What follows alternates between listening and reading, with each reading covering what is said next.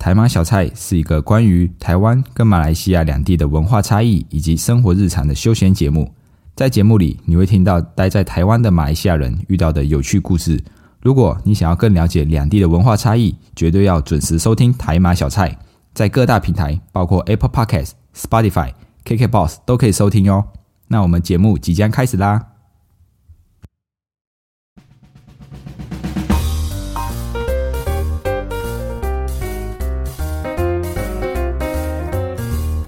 卡巴，欢迎回到台马小菜，我是 Dion，一位漂洋过海来到台湾的马来西亚人。我们会在这个系列和你分享关于经济趋势的议题，透过说故事的方式，一起简单学经济。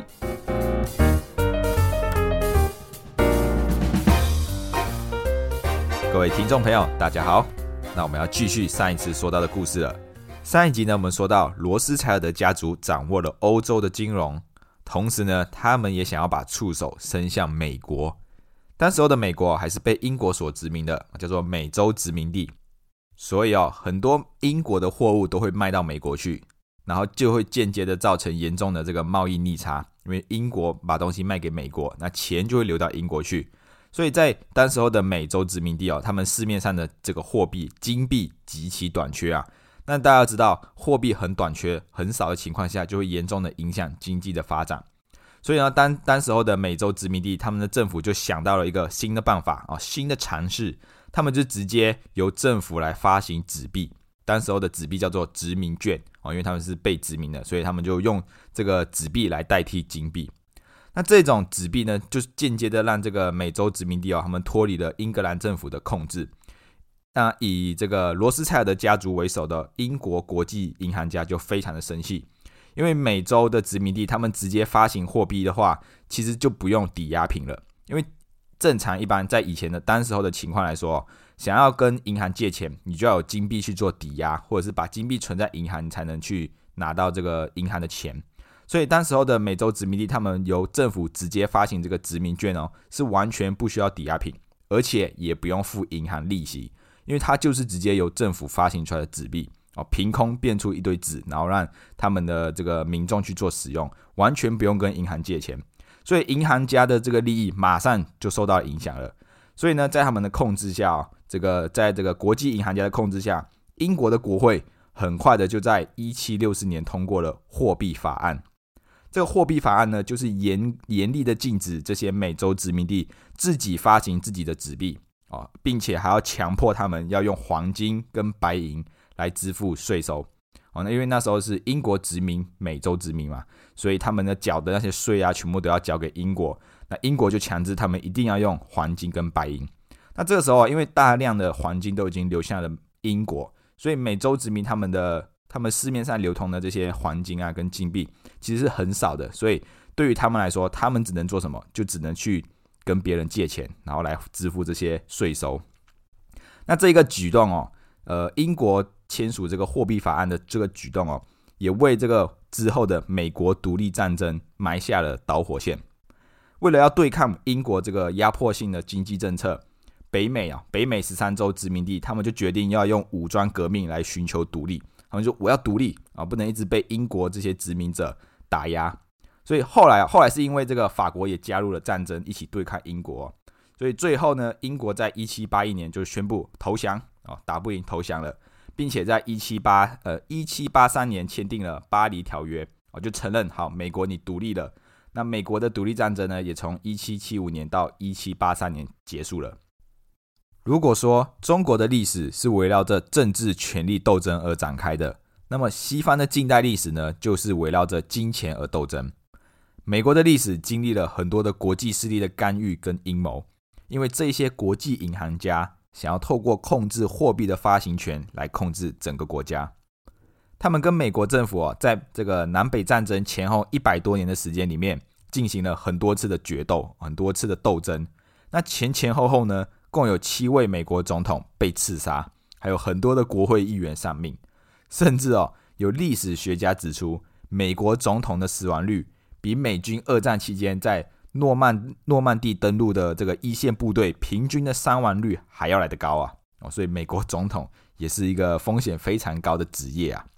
所以呢，我们今天要来分享的这一个章节，就是国际银行家跟美国总统的百年战争。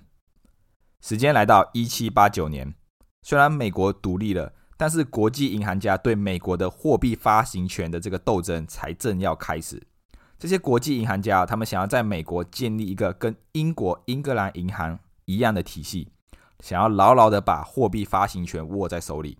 在美国独立之后呢，是由华盛顿担任第一任总统啊，华盛顿就任命亚历山大为美国第一任财务部长。但这个亚历山大，他的来头可不小啊，他其实是跟罗斯柴尔德家族有着密切的关系，同时呢，他也是美国中央银行制度的推动者。不难猜出，他背后的势力就是罗斯柴尔德家族啊。在美国的独立战争结束之后哦，因为打仗的关系。美国就面临了经济萧条和债务危机，所以呢，这个亚历山大他就强力的建议总统哦，要成立一个类似英格兰银行的这种私有中央银行，来执行货币发行的责任。哇，这个套路是不是很熟悉呢？要知道哦，英格兰银行的背后掌控者就是罗斯柴尔德家族。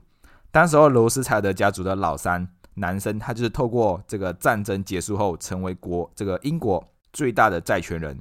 他想要把欧洲那一套方法运用在美国的身上，就是掀起战争，然后打仗需要很大笔的开销。等到战争结束之后，你想要恢复经济，你就要需要大量的金钱。这时候再把货币发行权抢过来，就可以控制一个国家的经济了。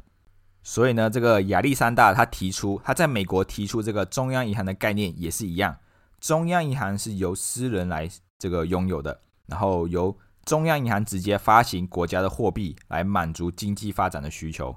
因为美国政府需要钱，就要跟中央银行贷款，因为政府的收入来源就是税收，那跟货币发行的中央银行是分开运作的，所以政府需要钱呢，他就要发行公债。来跟中央银行借钱啊，就跟其实跟我们现在一样啊，像前几年疫情很严重的时候，经济萧条，所以美国政府它就发行了国家公债，那让这个联准会。购买政府发行的这个公债，然后就可以把钱借给政府，那政府就有钱来发钱了。那这一个亚历山大的中央银行股本为一千万美元，由私人银行掌握百分之八十的股份，由政府掌握百分之二十的股份。在经过了几年的努力，一七九一年的时候，这一个中央银行方案终于就被提交到国会去讨论了。最终，参议院以为多数票通过了这项法案。那在众议院的时候，也以三十九比二十票通过，最后就只剩下美国总统华盛顿来决定是否要通过了。那其实华盛顿哦，他也很犹豫这项法案，所以他就询问了当时的国务卿杰弗逊跟麦迪逊。那前者呢是美国啊之后美国的第三任总统，那后者呢是第四任总统。但时候他们就明确的表示哦，这个法案明显跟美国宪法有所矛盾。因为美国的宪法授权给国会发行货币，但是没有授权国会把货币发行权转让给私人银行。华盛顿总统听完之后，诶，也觉得蛮有道理的，所以就在他决定要否决这项提案的时候，亚历山大就跑过来游说华盛顿总统。他就说：“如果你不成立中央银行，就没有办法得到外国资金的入股，那政府很快就会垮台哦。”显然，这个财政部长的说辞更有说服力啊。最终，华盛顿这华盛顿总统啊，他就顶着眼前的压力，授权通过了中央银行的法案，有效期限二十年。自此之后，美国的中央银行——美国第一银行正式成立。这时候，国际银行家终于取得了第一个重大的胜利：英格兰银行以及罗斯柴尔德银行成为了美国第一银行的主要股东。在美国第一银行成立后的五年，短短五年之间哦。美国政府的债务就增加了八百二十万美元，那这些负债的利息哦，就是稳稳妥妥的落入了国际银行家的口袋。那一直反对私人中央银行制度的第三任总统杰弗逊以及第四任总统麦迪逊，他们都在当选总统之后，一直极力的想要废除美国第一银行，但是无奈啊，因为美国第一银行的期限是从一七九一年到一八一一年，所以在他们任职期间内，还是没有办法去废除这个。中呃，这个美国第一银行，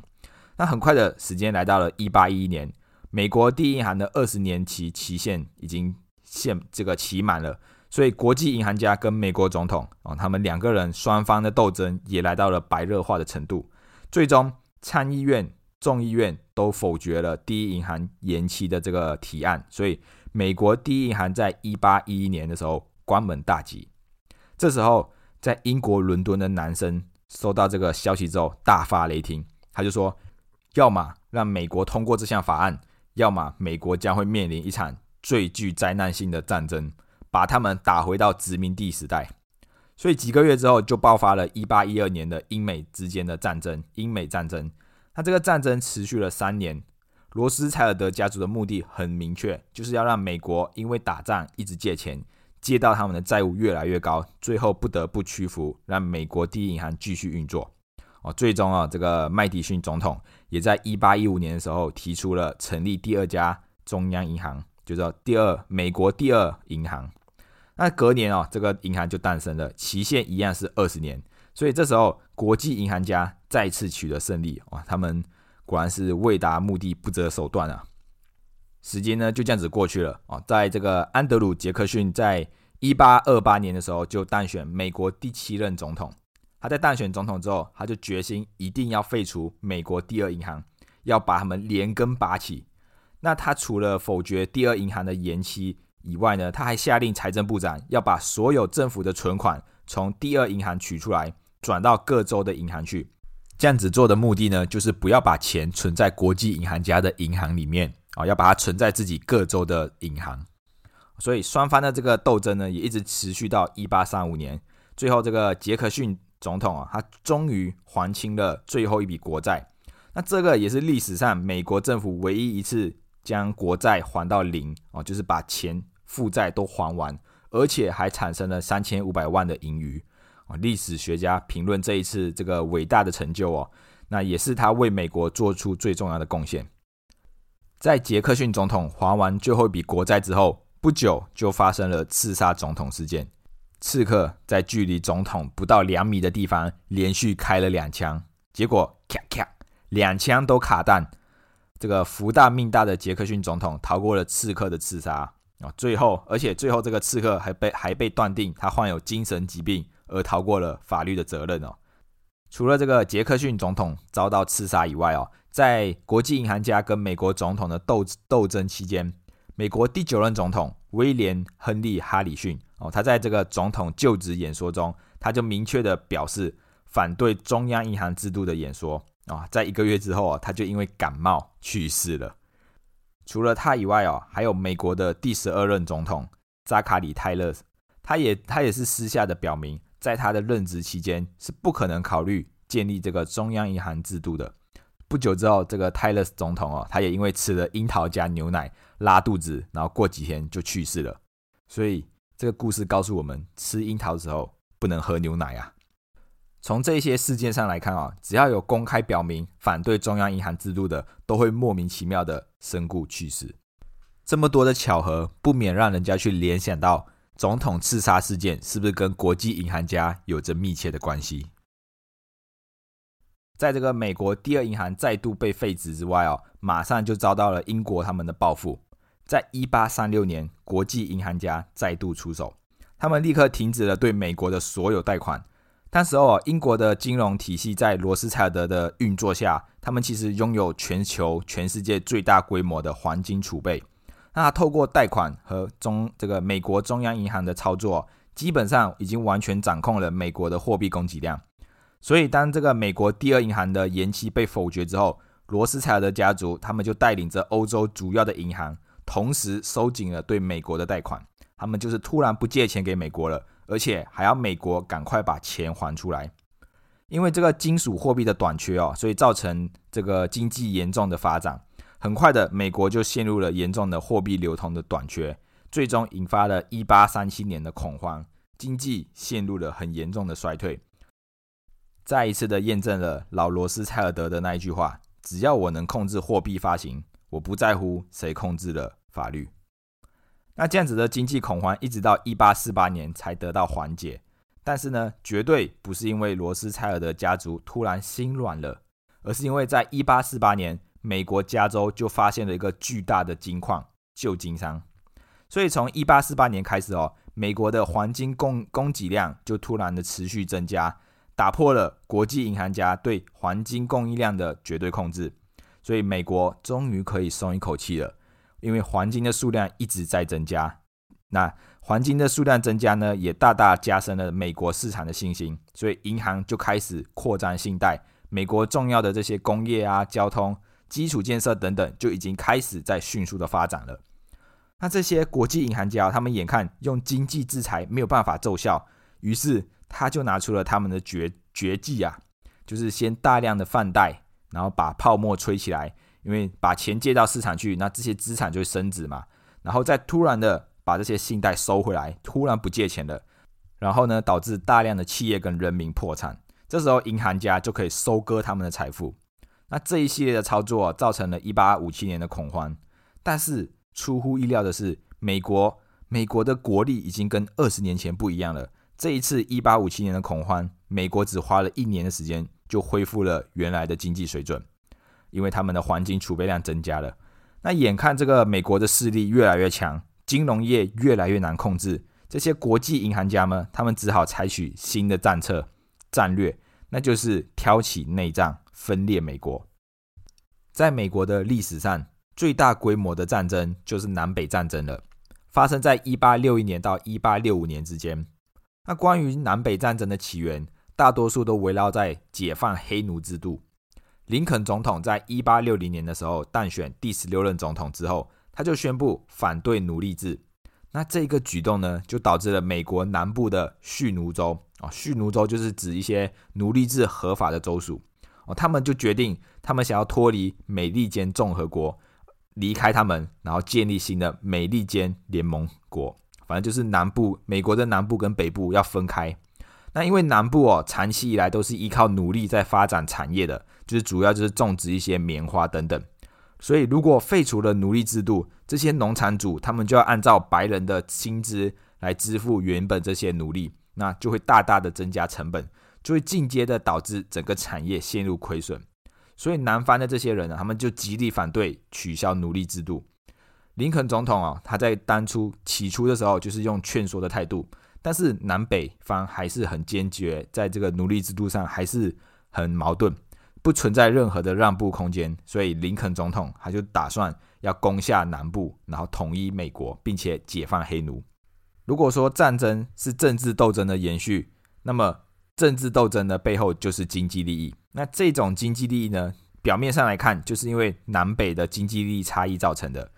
但是呢，南北战争其实是国际银行家为了要分裂美国而采取的挑拨离间战术。英国伦敦、法国巴黎、法兰克福的银行家，他们才是这一场南北战争的幕后黑手。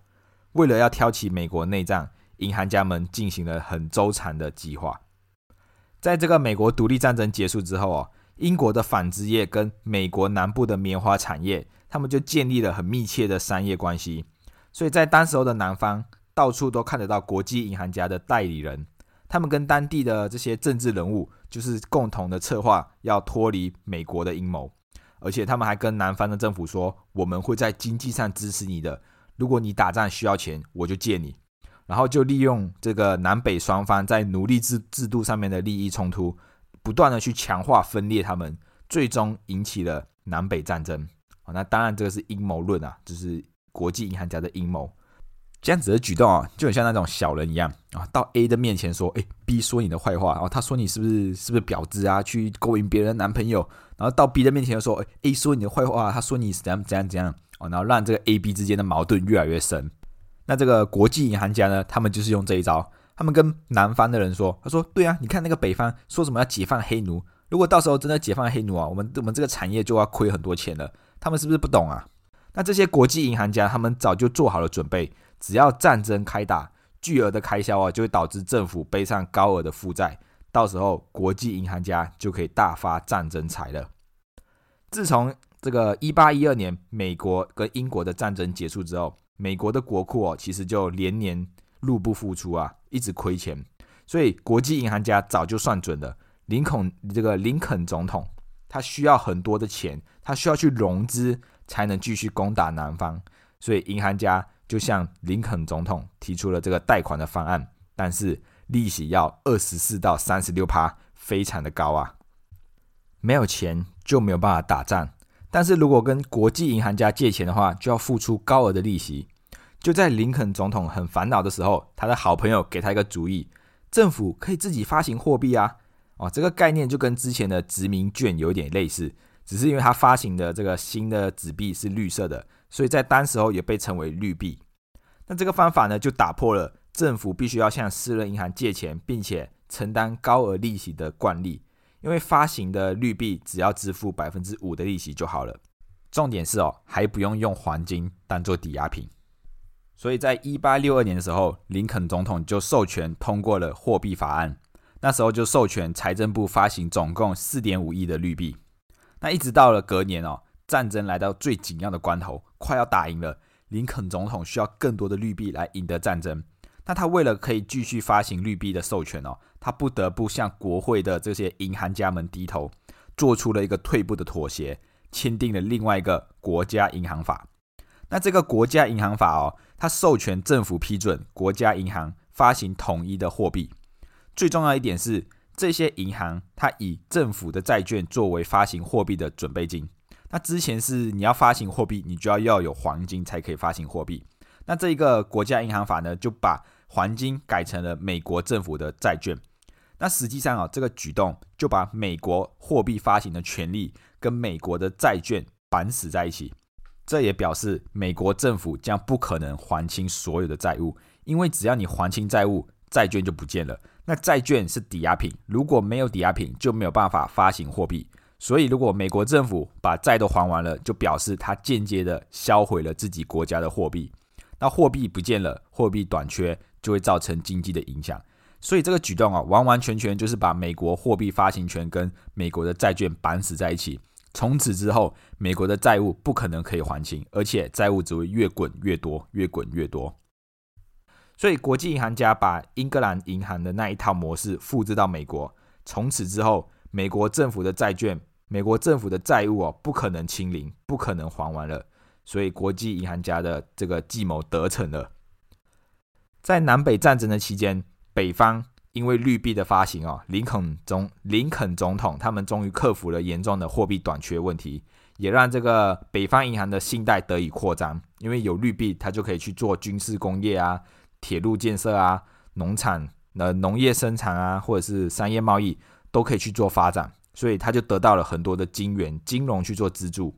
但是相反的。南方的势力虽然有国际银行家的支持，但是哦，战争带来大量的开销，南方政府只能向国际银行家借钱。跟北方的不同是，他们必须要有黄金做抵押才可以借钱，而且利息非常的高。所以哦，这个南方的政府就是借钱打仗还利息，借钱打仗还利息，钱越借越多，利息越来越高，就慢慢形成了一个恶性的循环。所以南方的战争才会战败。啊，这个就是国际银行家惯用的手法。首先，先掀起战争，然后两边都压住，不管谁输还是谁赢，最后都要背负高额的负债。那国际银行家就可以坐收渔翁之利了。南北战争呢，一直打到一八六五年才结束。在困难重重中，林肯总统终于迎来了南方投降的消息啊！所以，林肯总统胜利了，他统一了美国的北方跟南方，并且解放黑奴。在解放黑奴之后，林肯总统他立刻就宣布，南方在战争中所背负的债务一笔勾销。那这就导致了在战争中一直为南方提供金融资助的国际银行家们损失惨重，因为他们的钱就再也收不回来了。所以，为了要报复林肯总统，国际银行家就召集了一群对林肯总统不满的各方势力，他们要策划一场刺杀行动。就在南方投降的六天。之后，这个林肯总统就被当时候小有名气的演员约翰布斯在近距离以手枪暗杀身亡。至此，美国最伟大的总统就此陨落。林肯总统在遇害之后啊，在国际银行家的操纵下，美国国会就宣布废除了林肯的这个货币新政策，就是这个取消他们所发行的绿币。这一场美国的南北战争，从根本上来看哦。是国际银行家跟美国政府为了争夺货币发行权的战争，一直到一九一三年美国联邦储备银行系统的成立啊，也就是现在的联准会，最终啊表示国际银行家取得了决定性的胜利。当这个成功签署国家银行法的时候啊，其实国际银行家他们就离最后的目标只剩下一步而已，一个可以完整控制美国货币发行权的私有中央银行。即将出现在美国的领土上。最后，国际银行家跟美国总统的战争取得胜利，他们最后掌控了美国的经济。下一步，这些国际银行家就是要在美国成立属于他们的中央银行。在下一个章节啊，也是颠覆大家认知的时刻，因为大家的印象里，联准会不是美国政府拥有的吗？为什么会是私人银行拥有的呢？下一集将为你解惑。如果喜欢今天的内容，欢迎动动手指头滑到下方处留言评分五颗星，这样可以让更多人看见我们频道。你们的支持是我们继续创作的动力，谢谢大家，我们下一次见，拜拜。